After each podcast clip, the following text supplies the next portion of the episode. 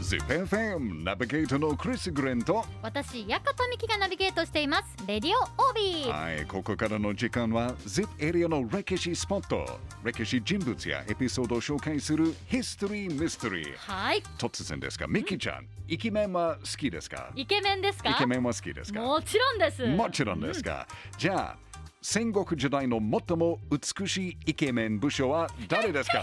はいはいはいはいミキちゃん前田圭司です前田慶次がかっこいい間違いなしですけどもっと美しい武将がいましたえもっと美しいもっですかと美しいそうですえー実はこわかのんないな ZIP エリア出身の武将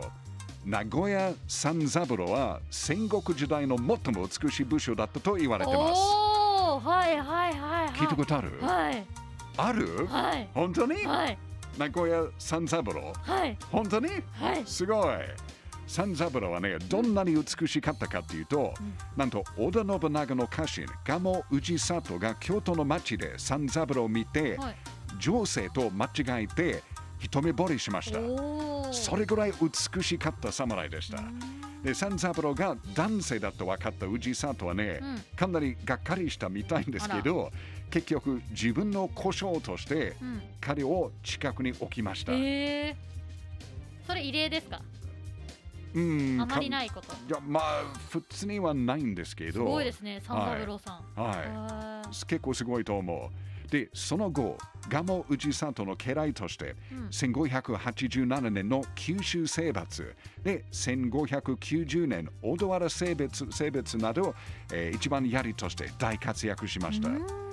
で名古屋三三郎はねはい槍の名人としても有名になりましたおーはい、で1595年蒲生氏里が亡くなった後は、一度浪人になってはい出家もしましたが、おーその後あと ZIP エリア出身大名森忠政の家来として使えていまへす、ーはい、ちなみにあの森忠政の兄弟はね、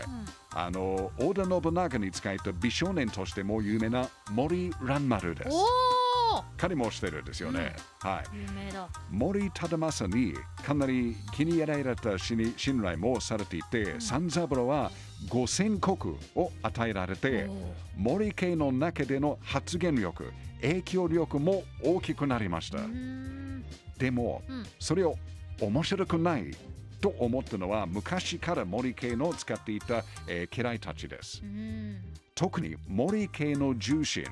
井戸右衛門ははい名古屋三三郎とかなり仲が悪くて、バチバチしてたはんですい、ねよく喧嘩にもなりましたあ。うーん、そして1603年、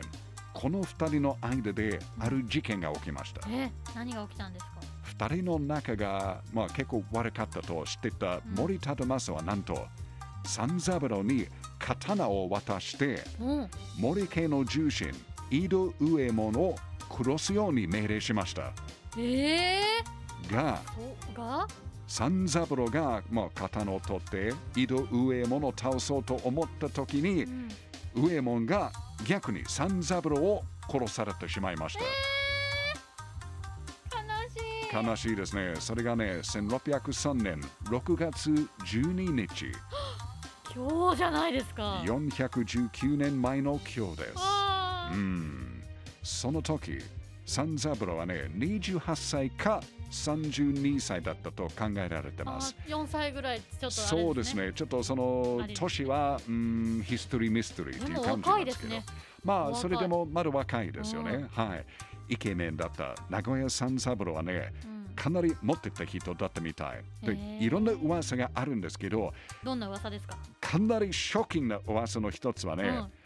豊臣秀吉の側室、陽道殿と浮気して、二人の間に子供が生まれたへえという話があります。そんなエピソードもでその子供はね、なんと秀吉の息子豊臣秀頼と言われてますそうがなんですかまあそれが本当だったらかなりやばいですよね、うはいまあでもこの話は本当かどうかちょっとわからないですね、うんそれがヒストリーミステリーですがとにかく名古屋三三郎はね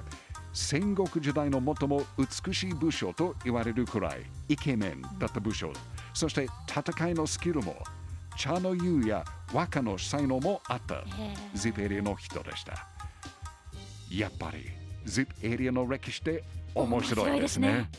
ZIPFM History Mystery 戦国時代の最も美しかったと言われている武将を紹介しました。なんでメッキーちゃんは名古屋はいさん三郎していたの、いやーあの名古屋三三郎っていう名前のインパクトあはがあるっていうのもあって覚えてましたねおそうでもめ忘れられなくないです かちょっと噛んじゃっあ、た結構忘なんかれられなくないですかイこのン名パ古クト屋があ三三郎る名前ですよね。はい。どういうことってえそうなんで今日その三三郎についてー、はい。ヒストリーミステリミステリーーだったんはでいちょっとこう嬉しかったですおねおいや。でもあれですね改めて聞くと、まあうん、美しくては強くてい。はい。でまあ個人的ですけど名前ももう最高ですよね。も最う、強の人物はい。ですね槍のスキルとしてあって、戦いのスキルがあって、えーまあ、茶の湯としてもすごいスキルがありました、和歌もできたんですいや結構なんオでーもル屋ラさウンんだドいうんい侍ですよね、ーいやーその時代に会ってみたかったなそうですよね、んヒストリーミステリー来週もお楽しみに